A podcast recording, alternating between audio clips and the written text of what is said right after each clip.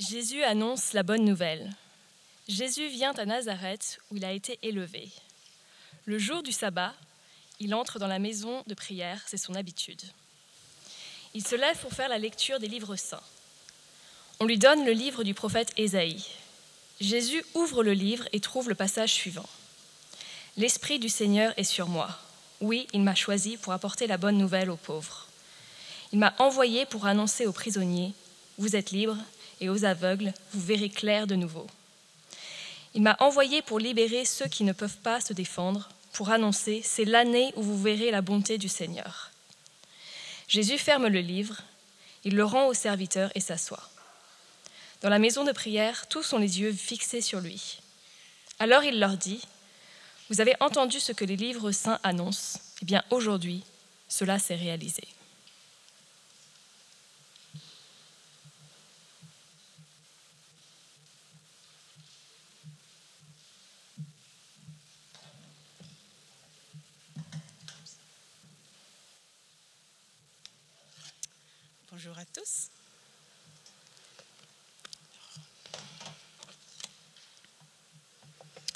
En fait, on est en ce moment au milieu d'une série qui s'appelle Freedom is Coming. So freedom is coming. La liberté est en marche. C'est une bonne nouvelle c'est un message clair qui a parcouru de longues distances géographiques et temporelles. Et pourtant, c'est un message que l'on a encore la chance de pouvoir entendre aujourd'hui. Freedom is coming. La liberté est en marche. Elle est en marche et elle vient de loin. Elle est en marche et elle vient vers nous. Sa destination, c'est chacune de nos vies. La liberté est en marche et elle est en marche pour nous. Mais va-t-elle nous rencontrer? Dans le cadre du récit biblique, la liberté, il faut la voir comme un processus dynamique, un grand projet à l'initiative de Dieu, un projet qu'il cherche de longue date à mettre en place, à réaliser, et qui se déploie progressivement au fil du temps. Dieu a pour son peuple un projet de libération et il ne cesse d'essayer de le mettre en place. Une première étape de ce projet est réalisée avec une succession de personnes, des libérateurs, des personnes missionnées pour délivrer le peuple d'une situation de captivité particulière des libérateurs, Israël en a connu toute une série. Ce sont des personnages au nom fameux, comme euh, Moïse, par exemple, qui a joué un rôle crucial en conduisant le peuple hors du pays d'Égypte, loin de la domination de Pharaon et de la situation d'esclavage qu'il leur imposait. Ou des noms comme celui de Othniel, certainement un peu moins connu, mais dont on parle dans le livre des juges, qui lui a délivré Israël des mains du roi de Mésopotamie, qui lui aussi asservissait le peuple hébreu. Et à propos de cette histoire, à propos de l'histoire de Othniel, dans le livre des juges, on peut lire Les Israélites crièrent à l'Éternel, et l'Éternel suscita aux Israélites un libérateur, qui les sauva, Othniel, fils de Kénaz, frère cadet de Caleb. L'expérience d'Othniel rappelle celle de Moïse. Dans le livre d'Exode, la situation d'Israël avant que Moïse ne soit missionné est décrite dans ces termes. L'Éternel dit, J'ai vu la souffrance de mon peuple qui est en Égypte, et j'ai entendu les cris que lui font pousser ses oppresseurs, car je connais ses douleurs. Je suis descendu pour le délivrer de la main des Égyptiens et pour le faire monter de ce pays dans un bon et vaste pays, dans un pays où coule le lait et le miel. Moïse, Othniel, deux exemples, deux épisodes de libération, mais ce ne sont pas les seuls. D'autres événements surviendront d'autres libérateurs se lèveront.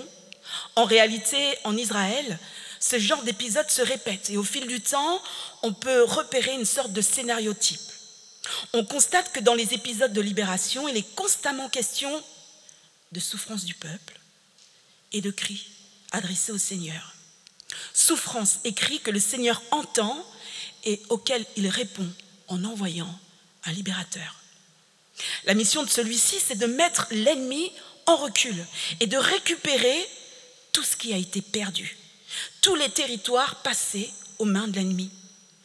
Mais on s'en doute, la réappropriation de ces biens ne s'opère pas sans bataille. L'ennemi résiste et cherche à préserver ses acquis. Le libérateur, que ce soit Moïse, Othniel ou d'autres après eux, a souvent affaire à des adversaires puissants. Mais lui agit au nom de l'Éternel. Il peut donc intervenir avec sa puissance et son autorité. Et parce qu'il est légitime dans son action, le libérateur a alors la capacité et le droit de chasser l'ennemi. Il a la capacité et le droit d'établir ou de rétablir le règne et l'autorité de Dieu, le régime de la prospérité. En Israël, les libérateurs se sont succédés. Ils ont été nécessaires parce que le peuple ne cesse de faire de mauvais choix. Les gens du peuple oublient leur identité. Ils oublient l'alliance qu'ils ont avec le Seigneur et ils se perdent en se rapprochant d'autres autorités, d'autres puissances, des puissances qui, contrairement à l'Éternel, ne se soucient pas de leur bien-être et qui finissent toujours par les malmener, les asservir. Mais Israël oublie. Et à maintes reprises, le peuple se retrouve sous l'autorité, la domination de puissances étrangères. La souffrance, les cris sont alors leur partage. Et malgré toutes les inconsistances du peuple, malgré son aveuglement, ses infidélités, le Seigneur ne l'abandonne pas. Il ne renonce pas. Il ne renonce pas à écouter et à répondre aux cris. Il ne renonce pas à intervenir en faveur de son peuple et à le sortir des griffes de l'ennemi et à prendre soin de lui. Il ne renonce tout simplement pas à déployer son amour. Au fil du temps, le Seigneur reste fidèle à son alliance. Il n'y renonce pas. Il semblerait même qu'il ait élargi ses premières dispositions avec un projet plus large pour tous les siens. Jusque-là, en Israël, je l'ai dit, il était question de libérateurs, pluriels, qui œuvrent pour le peuple. Ils opèrent des libérations collectives, mais à chaque fois, ils libèrent d'un ennemi singulier, un ennemi spécifique, notamment le chef du camp adverse. Mais les choses évoluent et le Seigneur semble avoir un plan et la provision pour un mouvement de libération plus vaste. Un projet qui, d'une part, est plus inclusif, puisqu'il concerne tout type d'ennemis, jusqu'au dernier, la mort.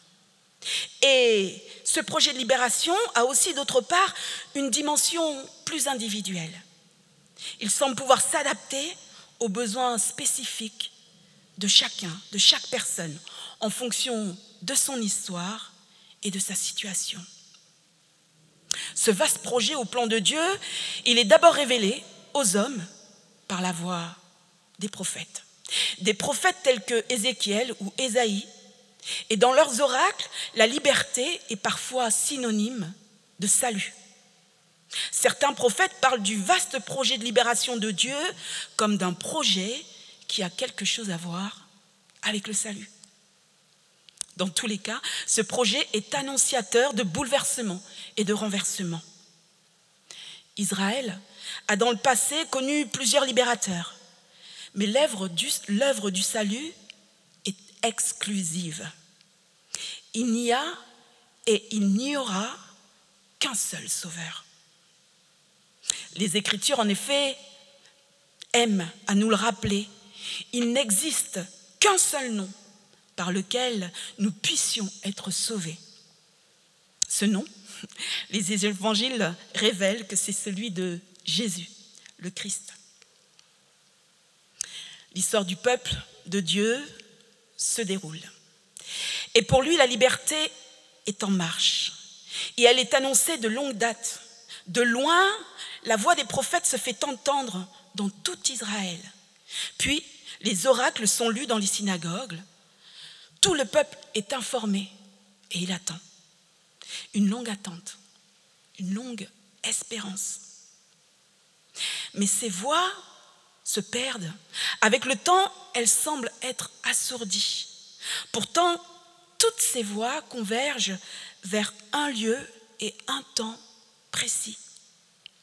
Et lorsque la voix de Jésus s'élève dans la synagogue pour énoncer lui-même que les prophètes, que le prophète ou les prophéties d'Ésaïe sont accomplies, alors on comprend que l'on entre dans une nouvelle phase du mouvement de libération. Une phase importante, une phase d'intensification du mouvement. C'est alors que le peuple est sur le point de découvrir que la liberté est en marche et qu'elle vient avec autorité. Une autorité que Jésus a, on le sait, à maintes reprises exercée sur les routes d'Israël pour guérir, libérer, délivrer des personnes qui n'avaient visiblement pas la vie en abondance. Il n'y a qu'un seul nom, un seul sauveur, Christ, le ressuscité. Et ultimement, sa mission est de nous faire un cadeau unique, un cadeau précieux et atemporel, le don de la vie éternelle. Mais, mais du fait de ce cadeau, lorsqu'il est question de salut, on a tendance à mettre l'accent sur l'idée d'une promesse pour le futur. Dans nos esprits, le salut, c'est pour dans longtemps, c'est pour la fin, quand notre parcours sur Terre sera achevé. Mais on oublie alors que l'éternité commence aujourd'hui et que le projet de salut inclut une dimension de libération pour ici et maintenant. Jésus se présente lui-même comme celui venu pour proclamer aux captifs la liberté et aux prisonniers la délivrance. Et les prisons ou les lieux de captivité dont Jésus peut nous faire sortir sont bien réels et bien actuels. Selon nos histoires personnelles et celles de nos familles, ces lieux de captivité peuvent prendre des formes différentes, mais ce sont dans tous les cas des réalités d'ici et maintenant. Le salut en langage actuel, cela peut signifier être retiré des ténèbres ou de tout lieu où notre identité d'enfant de Dieu et notre statut d'héritier de la couronne céleste sont bafoués. Tout lieu où notre héritage légitime, à savoir la vie en abondance et les dons et fruits du Saint-Esprit, sont mis à mal, pillés ou confisqués. Le salut pour nous aujourd'hui, on peut certainement le voir comme un, mouvement de reconquête de territoires perdus, des territoires perdus au cours des batailles que nous avons dû mener, des batailles pour lesquelles nous n'étions pas toujours équipés, des batailles pour lesquelles nous n'étions pas toujours préparés, des batailles qui ont pu laisser des marques sur nos corps, sur nos cœurs, et affecter nos émotions, notre volonté ou nos pensées. En bref, des batailles desquelles nous sortons abîmés, fragilisés ou dominés par des adversaires visibles ou invisibles. Aucun de nous n'a la même histoire. Aucun de nous n'a le même parcours. Et s'il y a eu souffrance, écrit, dans nos vies, ils n'ont certainement pas les mêmes racines. Ils n'ont certainement pas été provoqués par les mêmes motifs. Nous n'avons pas nécessairement eu les mêmes adversaires. Mais le salut est pour tous et il peut prendre un visage personnalisé pour chacun d'entre nous. Et si, comme le peuple d'Israël, nous avons contracté une alliance avec le Seigneur, les dispositions de cette alliance nous donnent un horizon commun, Nous sommes tous en partance vers une même direction, tous en chemin vers la lumière et la vie en abondance. Mais être déplacé vers la lumière, parvenir à la paix, à l'espérance, implique des itinéraires différents pour chacun. En fonction d'où l'on vient et du lieu où l'on se trouve, le GPS de l'esprit recalcule pour nous le meilleur itinéraire pour arriver à destination. Pour certains, le trajet devra nécessairement passer par une étape où il faudra revisiter et traiter les questions de l'abandon ou du rejet, ou comprendre les racines de la mauvaise estime de soi, ou au contraire de la surestime de soi ou de l'orgueil. Pour d'autres, il faudra prendre le temps de s'arrêter pour, traiter des peurs. Et les peurs peuvent être nombreuses, notamment la peur de l'échec, ou au contraire la peur du succès, la peur du regard des autres, de leur désapprobation, la peur des responsabilités, la peur de ne jamais faire ou être assez, la peur de ne pas être aimé ou être aimable, la peur de manquer, la peur de la solitude, la peur de la mort ou encore la peur de... Point de suspension. Ma liste n'est pas exhaustive et chacun pourra certainement la compléter avec d'autres noms de peur, des réalités peut-être bien connues de nous. Oui, la peur a de multiples visages, mais tous ces visages, la parole de l'Éternel les déconstruit. Tout au long du récit biblique, le Seigneur ne cesse de répéter, ne crains pas. Il paraît même que l'on peut trouver cette exhortation à ne pas craindre écrite 365 fois. Assez pour que ces mots résonnent et demeurent dans l'espace de nos vies chaque jour. Pour le peuple de Dieu, la liberté est en marche et elle vient avec la vérité. Elle avance à partir de la vérité. La vérité est une force qui révèle, qui dévoile et s'oppose à ce qui paraît et qui n'est parfois que des faux semblants. Jésus est la vérité. Et avec l'aide de son Esprit Saint, on peut s'atteler à identifier et à déconstruire les mensonges qui pourraient structurer nos vies et réduire nos perspectives.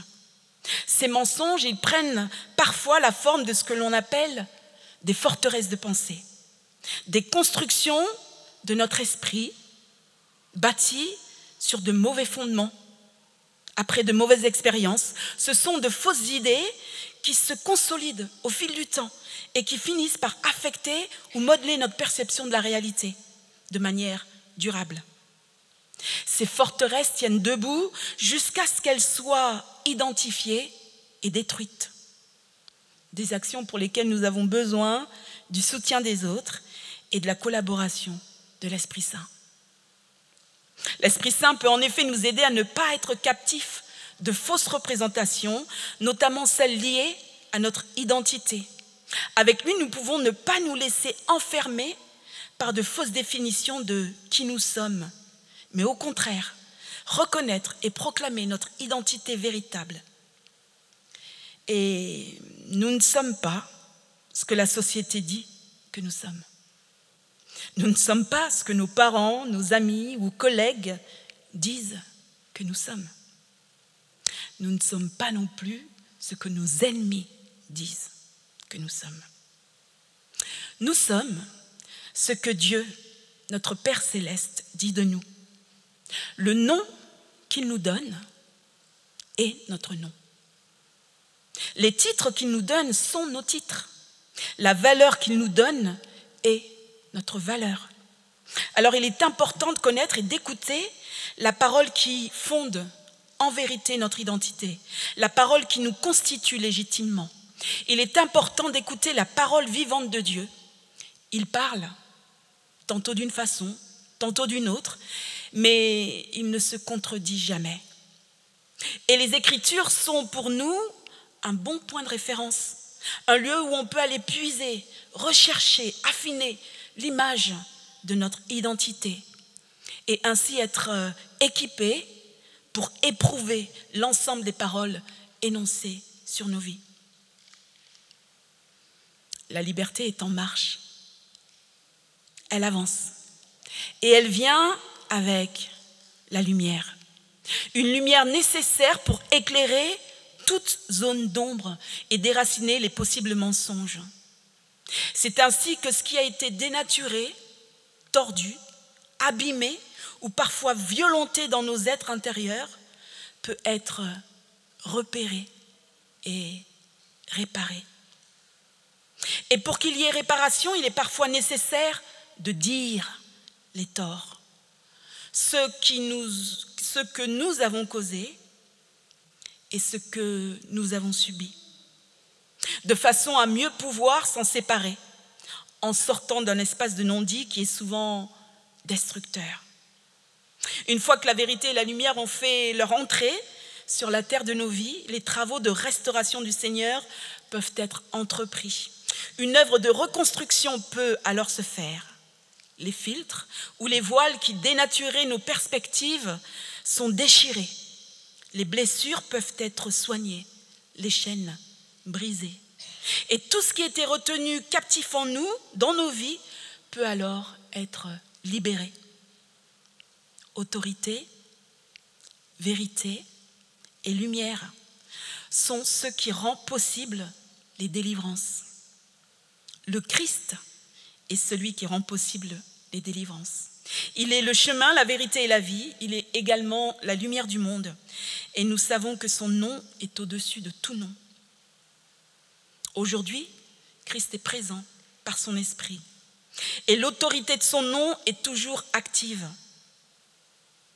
Avec Christ, la liberté est en marche et elle est déjà là. Elle est aux portes de nos vies, aux portes de notre cœur, de notre corps, de notre âme et de notre esprit. Et elle ira jusque là où nous lui permettrons d'aller. La liberté est en marche et Dieu désire nous l'offrir. Pourtant, avant de la recevoir pleinement, il faut sans doute se rappeler que nous avons un rôle actif à jouer. Nous avons la responsabilité de ne pas rater le train de la libération. Et pour cela, il nous faut simplement ne pas le laisser passer. Il nous faut monter dans le train. Et c'est une chose que l'on fait seul. C'est une chose que nous devons faire par notre propre volonté. Des amis pourraient nous parler de leur expérience de voyage. Et au moment de notre départ, certains pourraient éventuellement nous accompagner jusqu'à la gare à l'intérieur du train, il est possible que l'on ait de la compagnie, notamment celle de l'Esprit Saint. Mais il nous appartient à nous seuls de vouloir entrer dans le train et d'y monter. Pour faire partie de cette dynamique en mouvement, pour rejoindre le train de la libération, on peut se signaler, on peut appeler, ou même comme le faisait Israël, on peut crier, crier à l'Éternel. Dans tous les cas, pour cette expérience, notre volonté doit être engagée. Et avant d'être passager du train de la libération, il nous faut avoir envie d'être déplacé, avoir envie de changer de situation ou d'être transformé. Il nous faut avoir envie de laisser les vieux fardeaux, tout ce qui est en nous trop lourd, tout ce qui est moche, et nous empêche d'être la meilleure version de nous-mêmes aux yeux de Dieu. Un billet qui peut nous assurer d'avoir une place au bord du train de la libération, c'est la repentance. Elle est une puissante façon d'interpeller le Seigneur, une façon de l'interpeller en vérité. La repentance, c'est un mouvement du cœur qui indique notre désir de réorientation, notre désir de transformation. C'est une posture d'humilité que le Seigneur agrée. Et le Seigneur rejoint les cœurs repentants. Il s'approche d'eux et ne les laisse pas inchangés. La liberté est en marche et elle apporte la transformation. Et cela à une grande échelle. La transformation en nous, mais aussi la transformation par nous. Il y a une logique d'accroissement qui est attachée à la vie du royaume de Dieu. Christ nous transforme, il nous affranchit, et les Écritures nous disent que c'est pour la liberté qu'il nous affranchit. Cela signifie qu'il permet que nous soyons au bénéfice de la liberté, que nous soyons soignés, fortifiés, restaurés dans la plénitude de notre identité, pour que, à terme, nous soyons nous-mêmes, en son nom et avec son autorité, agents de liberté. La mission qu'il a confiée aux premiers disciples d'aller parcourir le monde pour guérir, ressusciter, délivrer, c'est à cette même mission qu'il nous appelle aussi. Dans la dynamique de libération initiée par le Seigneur, les libérateurs d'aujourd'hui et de demain, ce pourrait être euh, vous ou moi, investis de la puissance de l'Esprit, de l'Esprit Saint. Alors pour conclure, disons simplement, la liberté est en marche et c'est une bonne nouvelle. C'est un message réjouissant. La liberté est là où existe le royaume. Elle est là, au milieu de nous. Prions pour que nous soyons toujours plus nombreux, non seulement à entendre ce message, mais aussi à le proclamer en parole et en acte. Que le Saint-Esprit nous assiste. Amen.